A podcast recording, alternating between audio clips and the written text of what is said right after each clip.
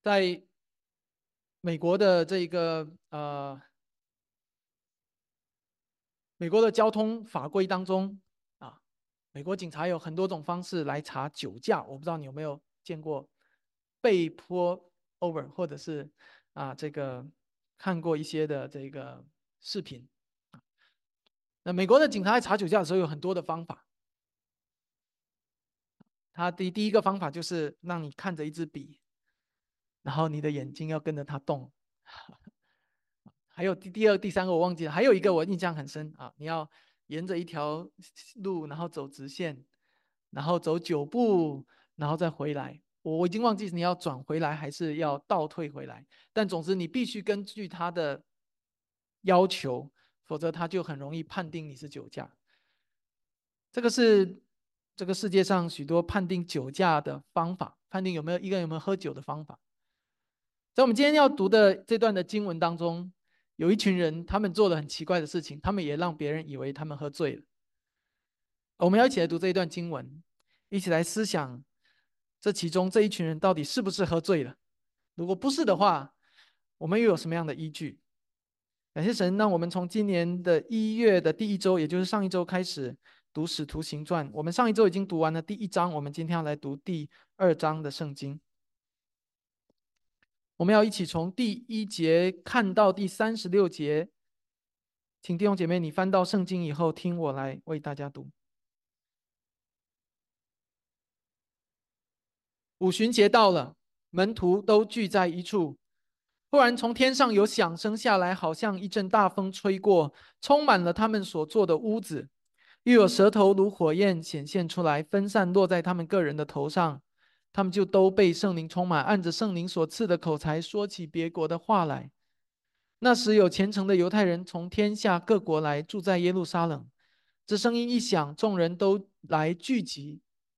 个人听见门徒用众人的相谈说话，就甚纳闷，都惊讶稀奇，说：“看哪，这说话的不都是加利利人吗？我们个人怎么听见他们说我们生来所用的相谈呢？”我们帕提亚人、马代人、以兰人和住在美索不达米亚、犹太、加帕多加、本都、亚细亚、弗吕加、庞菲利亚、埃及的人，并靠近古利奈的利比亚一带的地方的人，从罗马来的克里中，或是犹太人，或是进犹太教的人，克里特和阿拉伯人都听见他们用我们的相谈讲说神的大作为，众人就都惊讶猜疑，彼此说：“这是什么意思呢？”还有人讥笑说，他们无非是被新酒灌醉了。彼得和十一个使徒站起来高声说：“犹太人和一切住在耶路撒冷的人呐，这件事你们当知道，也当侧耳听我的话。你们以为这些人是醉了，其实不是醉了，因为时候才刚到，以啊四出。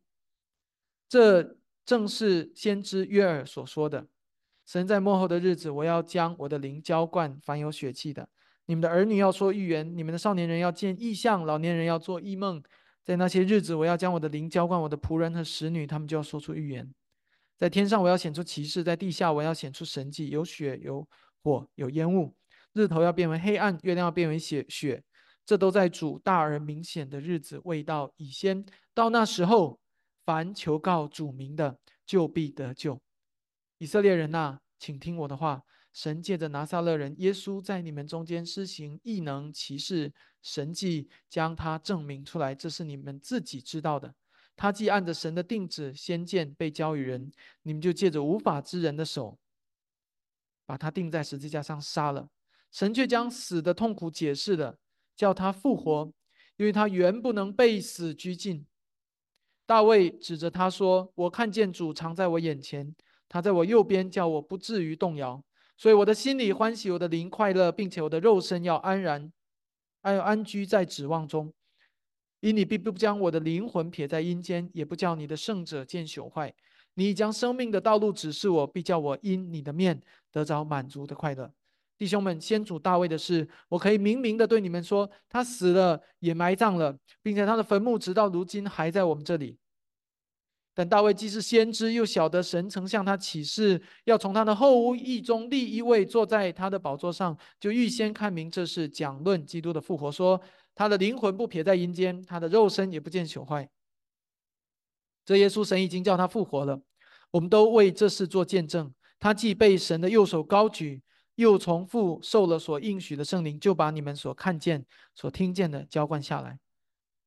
大卫并没有升到天上，但自己说：“主对我主说，你坐在我的右边，等我使你的仇敌做你的脚凳。故此，以色列全家当知道，你们钉在十字架上的这位耶稣，神已经立他为主，为基督了。”我们圣经就读到这里。我们今天讲到的主题句是：一个被圣灵充满的人生，是一个不断讲说上帝大作为的人生。所以，一间被圣灵充满的教会，也是一个一间不断讲说上帝伟大救恩的教会。我每一周的呃讲到的主题句，都会在单章第三页上面彩色背景的部分，你可以参考。在第三页当中，也有我们讲到的大纲。这一个主题句分为两个部分：一个被圣灵充满的人生，是讲说上帝伟大作为的人生；而一群被圣灵充满的人聚在一起，很显然，他们理当是一群不断讲说上帝作为的人的教会。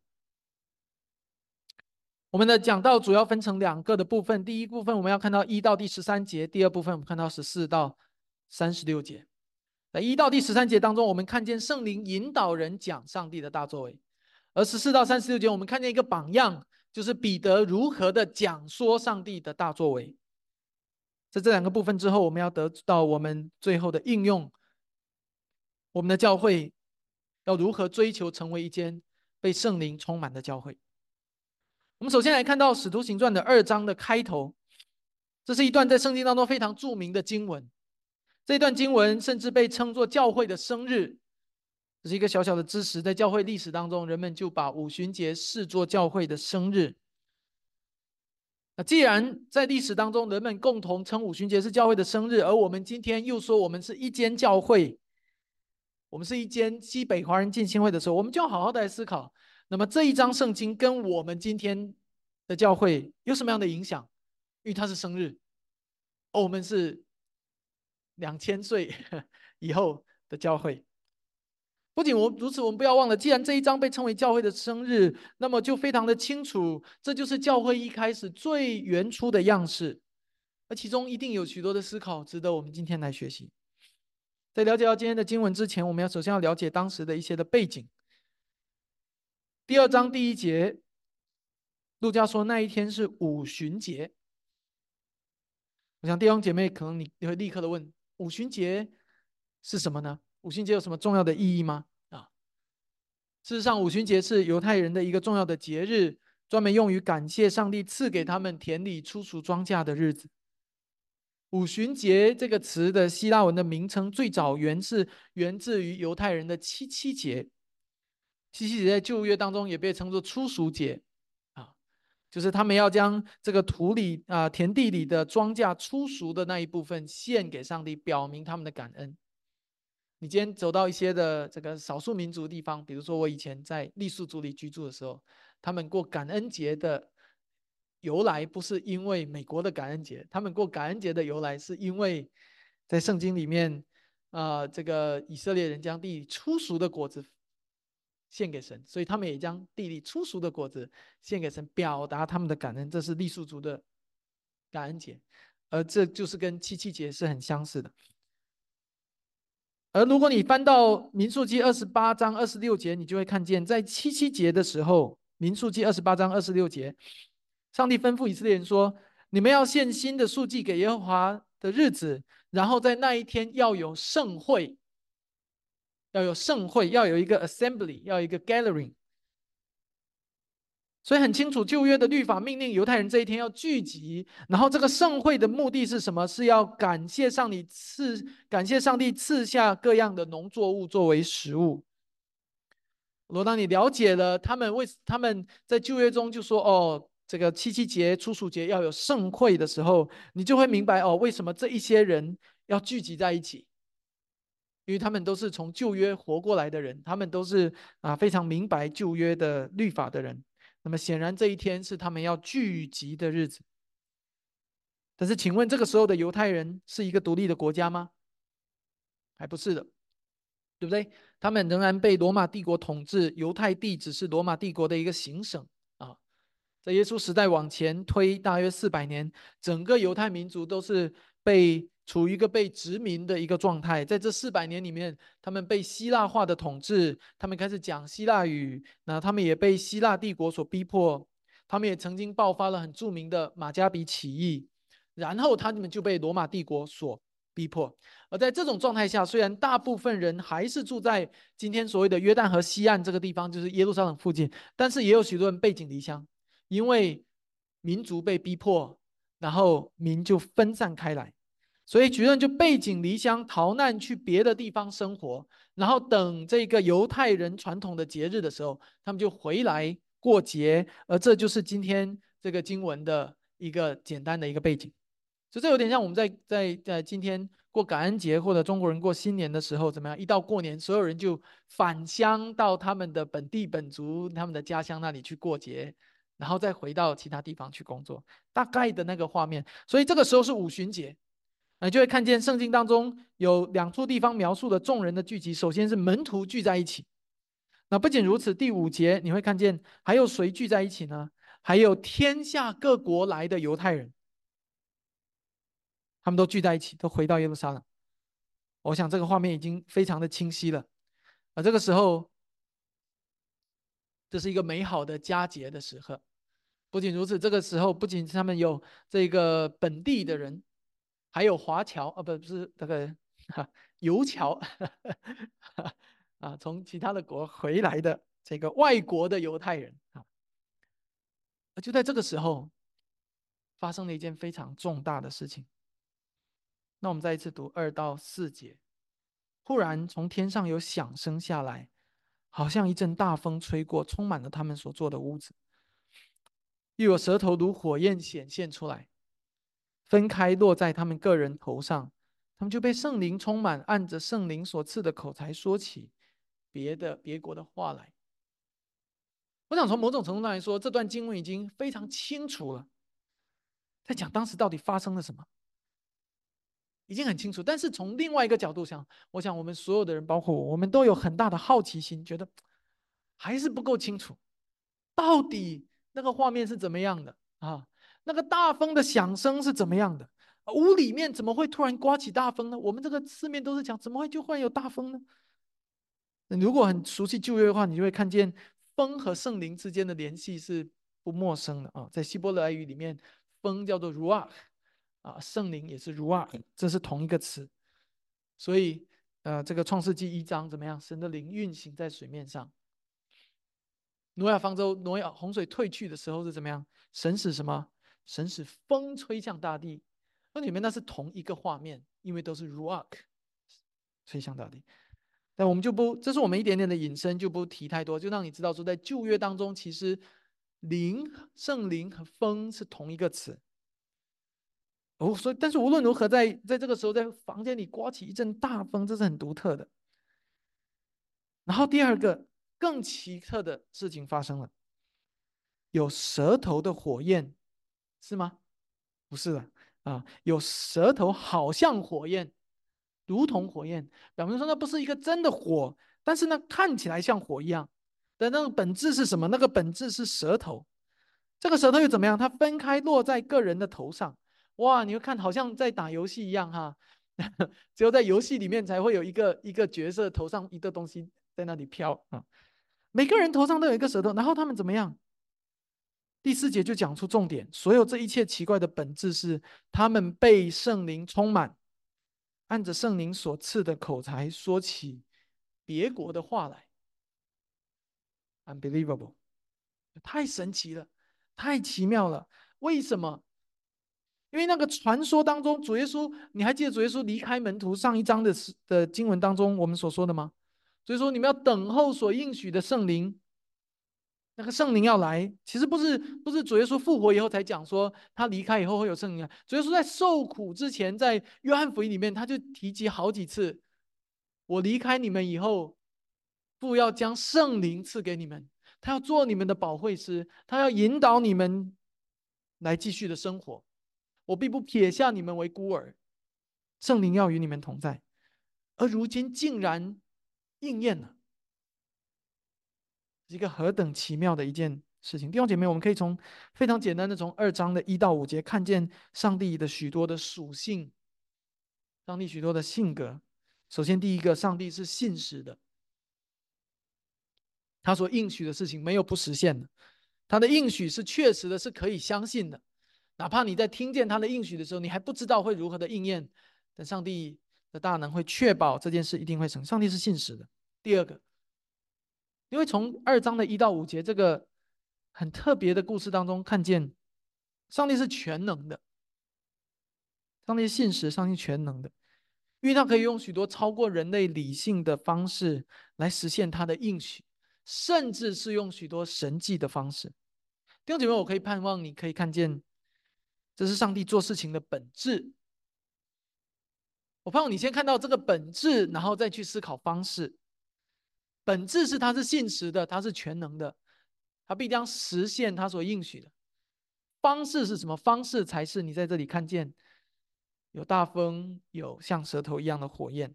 那方式可以有很多不同的样子，但是本质却是永远不变。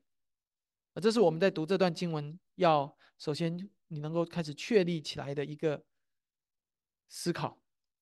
接下来，如此令人惊奇的景象是不是停在这里？不是的。我想，我每一个读到这一段的神迹的人都会有很大的好奇心。哇，这是什么情形啊？接下来，路加就开始描述周边人的反应。周边人的反应各不相同。当时不仅仅只有耶路撒冷的信徒聚集，还有谁呢？第五节。有虔诚的犹太人从天下各国，有外国的犹太人，他们可能是这个第二代啊，或者是第一那个这个怎么样？就是就像我们当中的这个第二代，他们的相谈就变成什么？就变成英文了，对吗？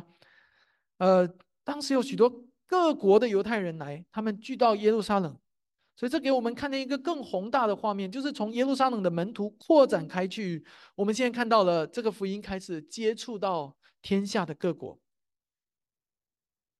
然后他们来过节，然后这些人就在如此多人聚集的时候，他们就共同见证这个神迹的发生。所以这件事情不是在一个小房间里面，在一个小屋子里面，在一个只能挤得下四个人、只能挤得下五个人的小房间里面。不，耶路撒冷的信徒这时候有多少？第一章告诉我们，大约有一百二十人，还记得吗？再加上天下各国的犹太人。你很合理的估计，一百五十个到两百个人是有的，甚至会更多。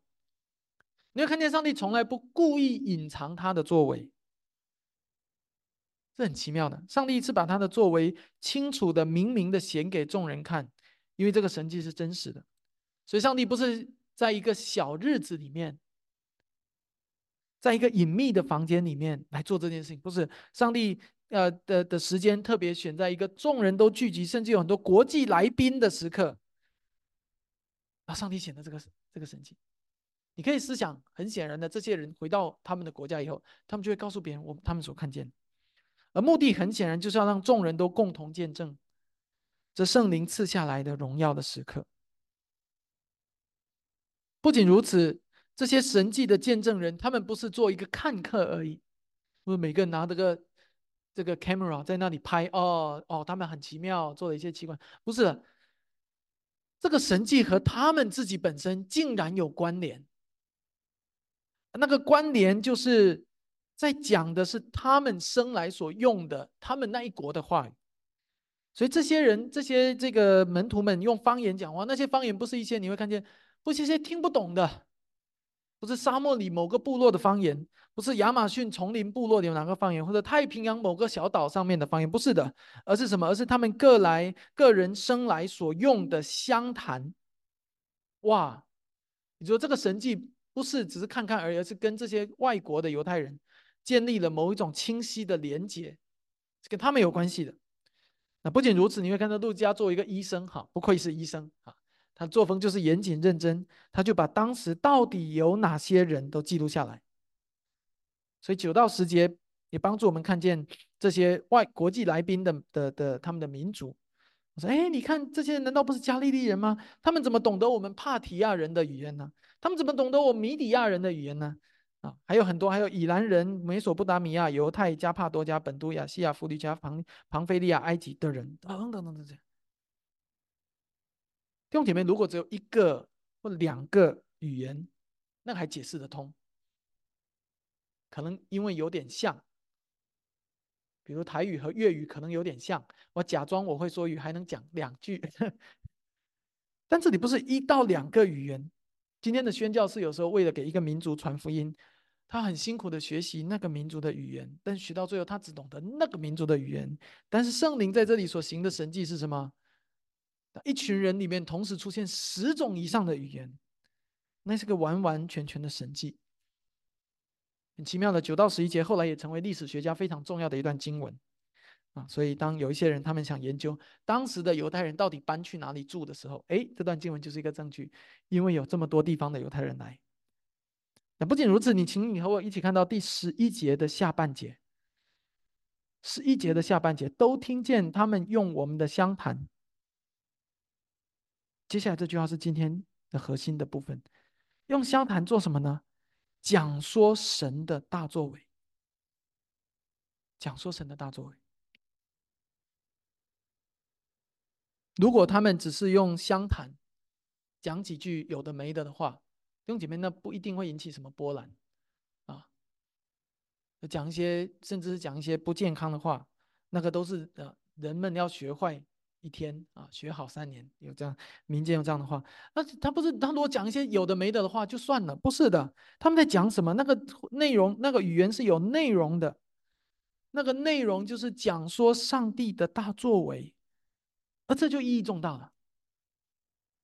高觉我们盼望我们读读这一段圣经的时候，我们可以去思考重点到底在哪里。否则你就会哇被这些外在的这种表面的文字的描述所吸引，然后你最后就不能够从整段经文中找到最关键的要点。还记得第一段呃第一章的我们上一周的关键的要点是什么吗？做基督复活的见证，还记得吗？基督吩咐他们说：“你们去做我的见证。”他们选使徒选出来说什么？要跟我们一起做基督复活的见证。我们就看见为什么那个会是重点，因为它重复的出现，然后他来帮助我们看见，原来使徒们他们选人也是要做基督复活的见证，我们就可以知道那是重点。今天到了第二章，哇，我们看见五旬节的门徒聚在一起，然后有大风，然后有舌头好像火焰，然后有别国的预言，然后有国际的来宾。那我不知道你会不会说哦，所以你看，你看被圣灵充满就一定要说方言，然后舌头上头上有一个舌头，好像他听见一阵大风，是这样子吗？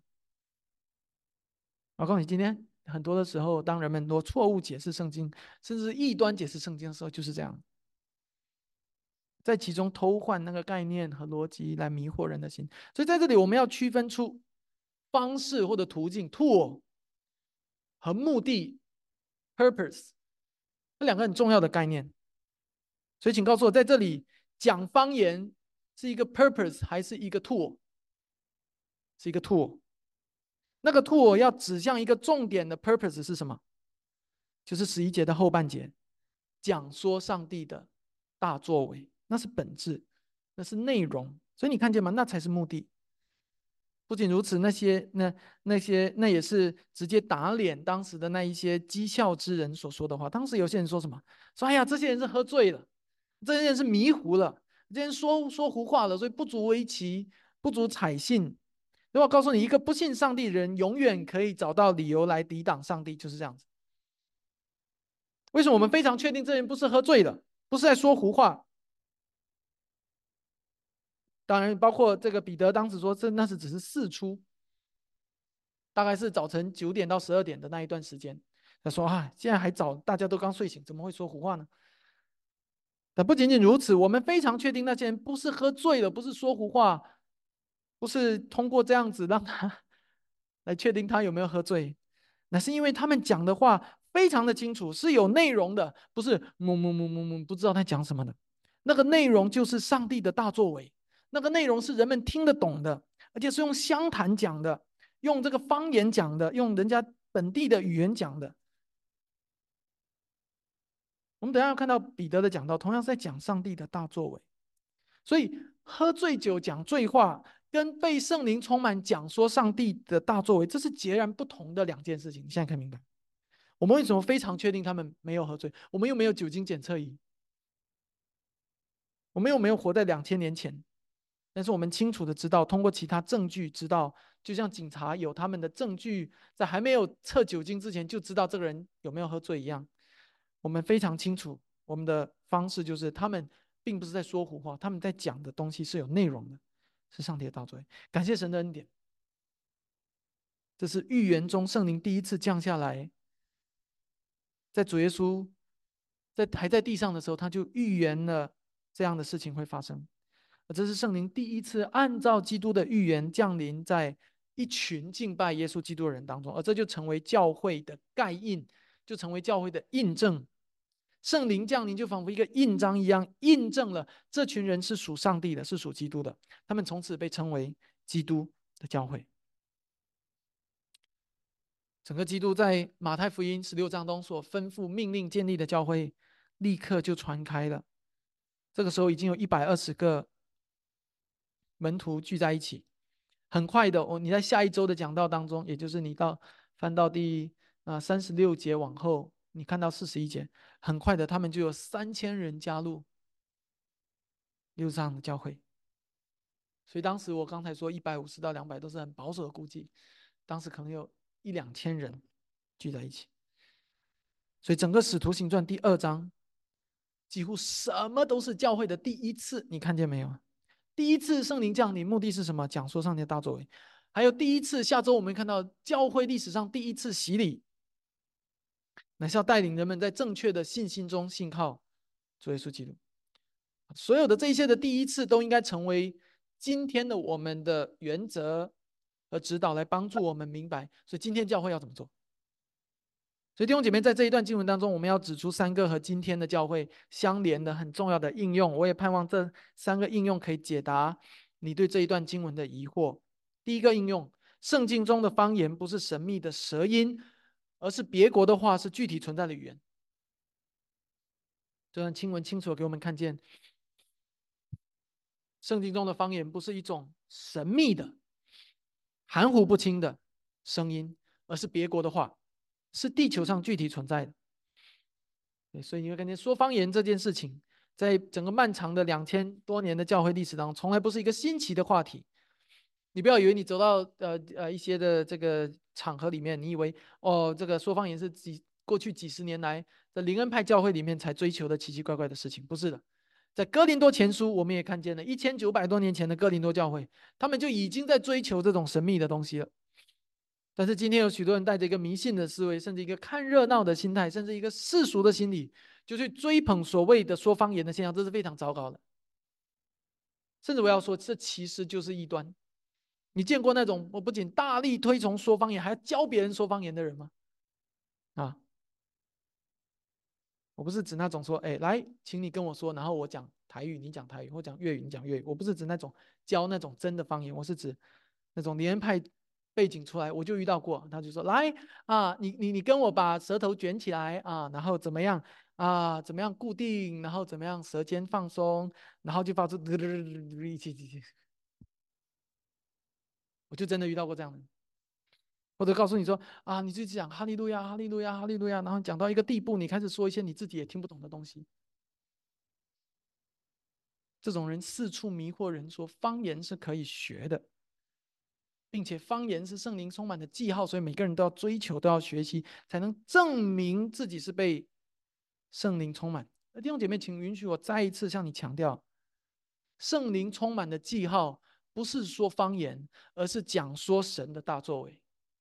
那是本质，那是目的，那是实质。方言只是一个方式。所以你会看见第一个应用：圣经中的方言从来不是什么舌音、颤音。是别国的话，是地球上具体存在的语言。第二个应用，圣经中的方言只是一个工具，这个工具的目的是什么？是要让人听得懂，而不是听不懂。所以，当哥林多教会追求方言的时候，保罗说：“那些说方言的，如果没有人翻方言，怎么样？就对教会没有益处了。那说那些有什么用呢？又没人听懂。”保罗说：“那个就像一一把笛子被吹出来震动的声音是没有两样。”所以笛子，笛子怎么发生的？笛子靠一片薄薄的这个膜震动来发生的。人是依靠声带和舌头来发声的，但是如果那个东西是人们所听不懂的，如果人所说的话是别人所听不懂的，那个那个发出来的声音就是一个声波罢了。保罗说这个一点意义都没有，方言只是一个工具、一个渠道、一个载体，而你最重要要看上面所承载的东西。所以，按照圣经的教导，方言不是为了让人听不懂而存在的。而是为了让人听得明白，以至于人们可以信靠上帝。方言只是一个工具，而不是一个故作高深、神神秘秘的东西。第三个应用，也是最重要的一点，方言是为了讲说神的大作为，这才是方言应该有的内容。讲方言不是为了。比赛谁的口水多，喷得更远。讲方言不是为了，为了为了表达一个人多神秘，好像他接触到某一种的灵灵里面，或者是这种神秘境界的多高层。讲方言是为了讲说上帝的大作，以至于让谁知道，让在这个经文当中，让那些国际的犹太人，那些外国的犹太人们，可以因此认识上帝的作为。他们没有在本地成长，他们可能也没有经历主耶稣基督的年代，但是如今他们用自己的湘谈来认识主耶稣。所以现在弟兄姐妹，对我们来说也是一样的，我们要追求的也不是说方言的现象，而是讲说上帝大作为的现象，那才是经文圣经当中给我们看见被圣灵所充满。我们要追求在教会当中人人都讲说上帝大作为的现象。与圣经给我们看见，那就是一间被圣灵所充满的教会应该有的样子，而那也是我们教会应该追求的样子。我们不是灵恩派，我们也不，但这不意味着我们否定圣灵。相反的，我们更加的追求圣灵的充满。而充满的证据，就是一间教会中充满了许多人在传讲上帝的大作为。不管你用什么语言来传讲，但你总要用其中一部分人能听得懂的语言来讲。否则，保罗说：“如果你再发出一个没有人听得懂的语言，那就如鸣的锣响了吧？那就是没有任何的意义。”所以，今天你是一个追求圣灵充满的人吗？你是一个追求圣灵内住的人吗？圣经应许我们每一个基督徒都必定会是一个圣灵内住的人，都必定会被圣灵充满。所以，如果你想要被圣灵充满，最关键的方式是信靠基督，成为基督徒。因为那样的人，圣经就应许他们必被圣灵充满。但是我同样也要提醒我们当中的每一个人：，我们自称是基督徒的，我们自称是信靠基督的，我们甚至也会非常心安理得的说，我们就是被圣灵充满的人。那么，我就要严肃的问大家：，请问，你是一个不断讲论上帝大作为的人吗？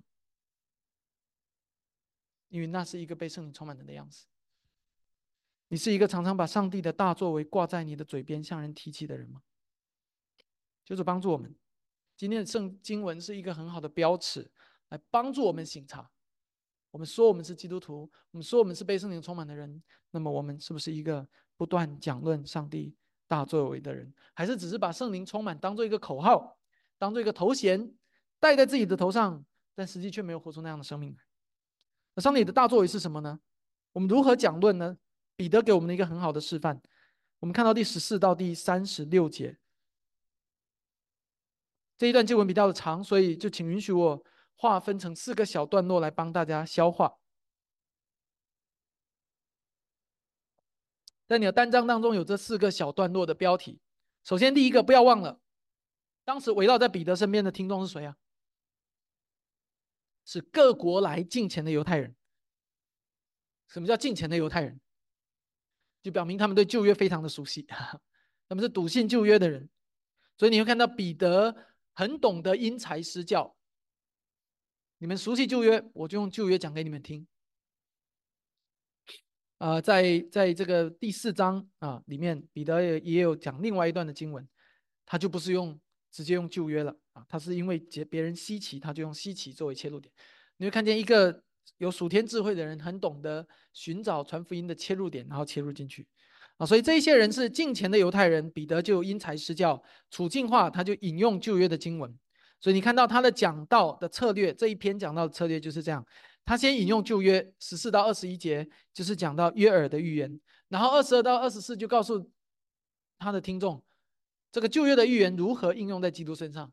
然后接下来他又去引用谁的预言？大卫的预言。然后最后又告诉大家，大卫的预言如今又如何应用在基督身上？这就是你在单章当中会看到的彼得讲章的四段的小标题。我盼望这标题帮助你来很快的就能够更好的理解。这段经文，那么首先，彼得没有用方言讲到啊，前面都在讲方言，彼得这时候没有用方言，彼得用的是怎么样？人们能够听懂的当时的亚兰语来跟大家讲。他首先就跟大家解释说，不是啊，这些人不是不信的人，他们不是呃，这那你们这些不信的人，这些人其呃，你们看到的这个景象，这些人其实没有喝醉，你现在才到四初，大概早上九点。过了一点，这些人怎么能喝醉呢？他们不是喝醉，他们是被圣灵充满。我用今天的语言继续解解释给你听，你就能明白这意思了。彼得说，这些人不是喝醉了，而是被圣灵充满了。所以你们呐，你们这些犹太人呐，你们不要以为被圣灵充满是什么意料之外的事情。其实呢，完全是在旧约的预言之中已经会发生的。所以你们还记得约尔吗？彼得就这样告诉他们的。你们还记得约尔吗？约尔曾经是怎么说的？在约尔书二章二十八到三十二节，在末后的日子，上帝要用他的灵浇灌地上有血气的血肉之躯。上帝要浇灌他们，会带来什么样的结果呢？会使他们儿女说预言，少年人见异象，老年人做异梦。意思就是会让天上地下有神迹，有奇事。甚至到一个地步，日头要变为黑暗，月亮要变为雪。这里的雪更多的指血色的那个意思啊。而这些都是约尔书所预言的内容。而彼得最后强调说什么？这些都是在耶和华上帝大而明显的日子以前会发生的。你说在耶和华说定的那个审判的日子以前会发生的事情。如果你去年和前年和我们一起读完的旧约，我相信你对。耶和华的日子，或者叫主的日子，会有很深的印象，因为它是一系列先知书当中的主题。每一几乎每一个的每一卷的先书都都在谈论一个主题，一个日子，叫做耶和华的日子。他们都在预告会有一个耶和华的日子的到来，那将是一个审判之日，那这个上帝审判全地，并且灭绝一切罪恶的日子。而约尔书正是预言的那个日子到来之前，上帝要做的许多启示。而对于当时的犹太人而言，所有的这些启示，甚至远超过他们的认知，因为在他们的旧约的脑袋瓜里面，上帝的灵降下来只会降在谁身上？只会降在一两个人身上。这是旧约的画面啊，有时候是先知，有时候君王，有时候祭司，只有一两个人会领受圣圣灵的浇灌。而如今竟然怎么样？一百二十个人都领受圣灵的浇灌，是不可思议的事情。那在约尔书这段经文的最后，约尔点出了，在耶和华大而可畏的日子到来之前，全地的人只有一个得救的方式，就是凡求告主名的，就必得救。然后彼得就说：“现在这个时刻，就是在耶和华的日子到来之前。”所以你们会看见这么多的启示，是正常的，是约尔已经预言的。接下来彼得就把焦点转移到耶稣身上，他说：“所以以色列人嘛，犹太人呐，你们不要以为约尔所说的有那么不可思议。我在用我今天的语言来解释，啊，来这个怎么说？同意转达啊，这一个经文当中的意思给你们听。所以彼得就是说，你们不要以为约尔所说的有那么不可思议，你们要知道怎么样。”主耶稣基督的道成肉身和他的许多神迹奇事是更不可思议的。你们要知道，其实上帝借着拿撒的人耶稣在我们当中所做的许多神迹奇事，开始旧约旧约当中所预言的这些神迹就已经开始在应验了。这就是第二十二节，神借着拿撒勒耶稣在你们中间施行许多异能奇事神迹，是你们已经知道的。今天你们所看见，只不过这些神迹的延续而已。然后，虽然他没有立刻指出耶稣基督的身份，但是他他在这个时候就开始预备听众的心，帮助听众把主耶稣基督的神迹和旧约的先知书联系在一起。第二十二到二十四节，彼得还进一步处理了怎么样上帝的主权和人的责任之间的张力。所以你特别看到第二十三节，他说主耶稣基督是按照上帝的定旨先见被交给人的。你表示基督的死是怎么样，已经是预定中的事情。但是是谁把他杀了？是你们借着无法治人的手把他杀了。你看到这个重要的反合性在这里再一次体现吗？在后面的《使徒行传》的第三章和第四章，我们还会看到类似的教导。所以，正如主耶稣说的：“人子要按所预定的去世，但是卖人子的有祸。”接下来到了第二十四节，更加关键的是什么？彼得点出了基督的复活。他说：“虽然基督被钉死在十字架上，但是神却将死的痛苦解释了。”那和合本的修订本在这里有更好的翻译，翻成说：“基督虽然死了，但上帝却将死的痛苦解除了，使他复活。因为他原不能被死亡拘禁，基督复活了。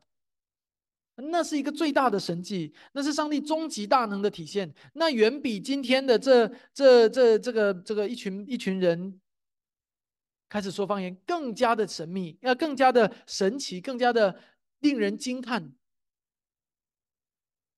就这样，上帝赐给彼得智慧，把他的门徒从圣灵充满说方言这件事引出约尔的预言来告诉犹太人们：不是，这不是喝醉酒。这是正如先知所预言的，圣灵要降在地上有血气的人身上，然后这些骑士延伸到新约的耶稣基督身上，使当事人知道，其实从耶稣基督开始，整个世界就进入了末世，就进入了那个所谓的上帝大而可畏的日子到来之前，也就是末世的起点，从耶稣基督开始。原来先知书当中所说的那个弥赛亚。到来的时刻将要发生许多的事情，如今都指向了基督。原来基督就是上帝所差派的那位弥赛亚，要来拯救一切敬畏上帝的人。请你先和我一起跳到第三十六节，来看到彼得整篇讲到的结尾，点睛之笔。彼得讲这么多，就是为了第三十六节。故此，以色列全家当确实知道，你们钉在十字架上的那位基督，上帝已经立他为主。为基督，为弥赛亚，这是彼得全篇讲到的结论，也是他每一个分段的结论。我们刚才看到了第一和第二段，我们现在来看第三和第四段。从第三段是从第二十五节开始，讲完了基督，彼得又回去谁身上？大卫身上，然后他就引用大卫的诗句，然后再从大卫再一次拉回来来讲基督。所以，我们紧接着二十四节往后看，他说：“这位复活的基督啊！”耶稣啊，大卫曾经指着他这样说：“说我看见主藏在我眼前，又在我右边，叫我不致动摇。”不仅如此，大卫还说：“因为我看见我的主与我同在，所以我的心就欢喜，我的灵就快乐，我的肉身就安然居住。因为他不将我的灵魂撇在阴间，也不叫敬畏他的圣徒见朽坏。”而大卫说了这么多，现在以色列人们，我告诉你们，大卫说的这些就是在说耶稣基督。大卫说的那位主，其实就是耶稣基督。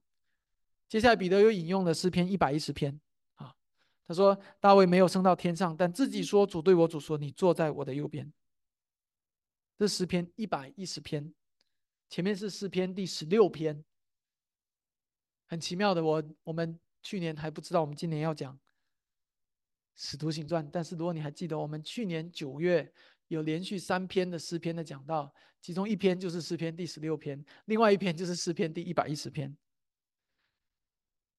那么如何？我们看见彼得在这里引用的诗篇十六篇和一百一十篇大卫的诗篇，目的只有一个，就是要进行第二轮的验证，第二轮的这个论证，来向众人证明旧约中大卫所说的那位主就是主耶稣基督。很清楚的两轮的论述。亲爱的弟兄姐妹，你会看见彼得给我们示范一个很好的榜样，来教导我们如何讲说大上帝的大作为。我们来到讲到第二点的结尾，我不知道你是否对上帝的大作为还有什么样的疑问吗？如果当你看到彼得的讲道，我告诉你，上帝的大作为，彼得向我们示范，就是传讲主耶稣基督向世人所施行的救恩。彼得不是陷在这里陷到一个泥潭当中去计较神迹的真实性，去计较他们没有醉酒，不是拿一个这个酒精检测仪说，你看你看他没没醉酒，不信你让他吹，不是彼得没有去管那些事情。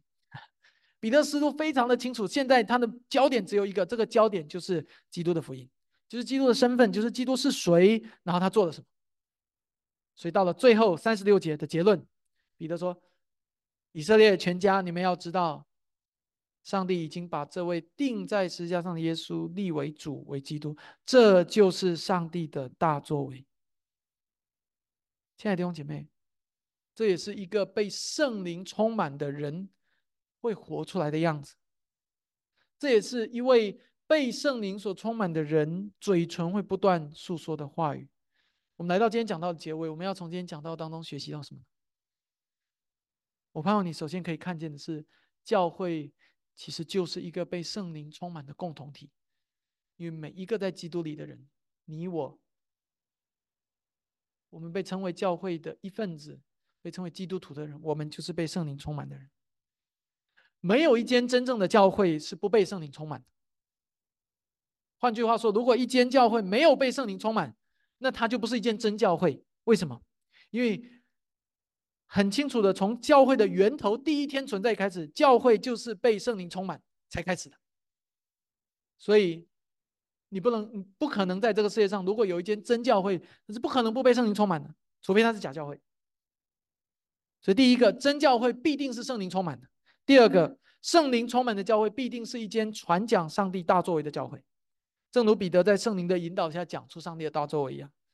教会是蒙圣灵带领的共同体，因此我们也应当讲说上帝的大作为，正如门徒和彼得在这里所做的。那第三个，传讲上帝的大作为，就是传讲主耶稣基督并他定十字架。你很你很清楚的看见，这就是彼得在这里所做的事情，这是一连串的逻辑。所以简单说起来，一间真正的教会不是假的，而是真的教会。你怎么知道它是真的呢？你怎么知道一间教会是真的？那当你今天去到一个地方，你一间你从来没有见过的、进去过的教会，你怎么知道那是一间真教会？你就看他是否传讲耶稣基督并他定十字架，他是否传讲福音，就像彼得在这里所做的事情一样。一个基督徒，你怎么知道他是真基督徒，不是假基督徒呢？你怎么知道他是真的，而不是挂名的呢？你怎么知道？你就看他是否传讲耶稣基督并他定十字架。弟兄姐妹，我更要鼓励你，那询问你自己：我怎么知道我是一个基督徒？我怎么知道我是一个被圣灵充满的人？我是我的人生是不是一个常常传讲上帝大作为的人生？今天讲到的最后，我要勉励我们众弟兄姐妹：二零二四年。你的新年使命是什么？我们教会的新年新年使命是什么？我鼓励我们集体的新年使命，不仅是在今年，也是整个圣经一贯以来赐给我们的使命，就是传扬基督、传扬福音、建立门徒。传扬福音、建立门徒，这不是一个年度使命，只是教会存在的意义。我们存在在这地上的一天。传扬福音、建立门徒，就是我们意义所在的一天。求主帮助我们，使我们每一位弟兄姐妹可以在这一段经文当中被激励、被提醒。当我们追求所谓的被圣灵充满，我们追求圣灵的同在的时候，我们要知道，被圣灵充满同在的生命。是一个传讲上帝大作为的生命。我们最后要一起用《一袍赎我》这一首诗歌来作为我们回应的诗歌。我们要一起祷告，然后一起唱这首诗歌。盼望你在唱的时候，你就能够知道你是在用唱的方式传讲上帝的大作为，因为这首诗歌本身就是在描述何为上帝的大作为，好吗？我们一起祷告。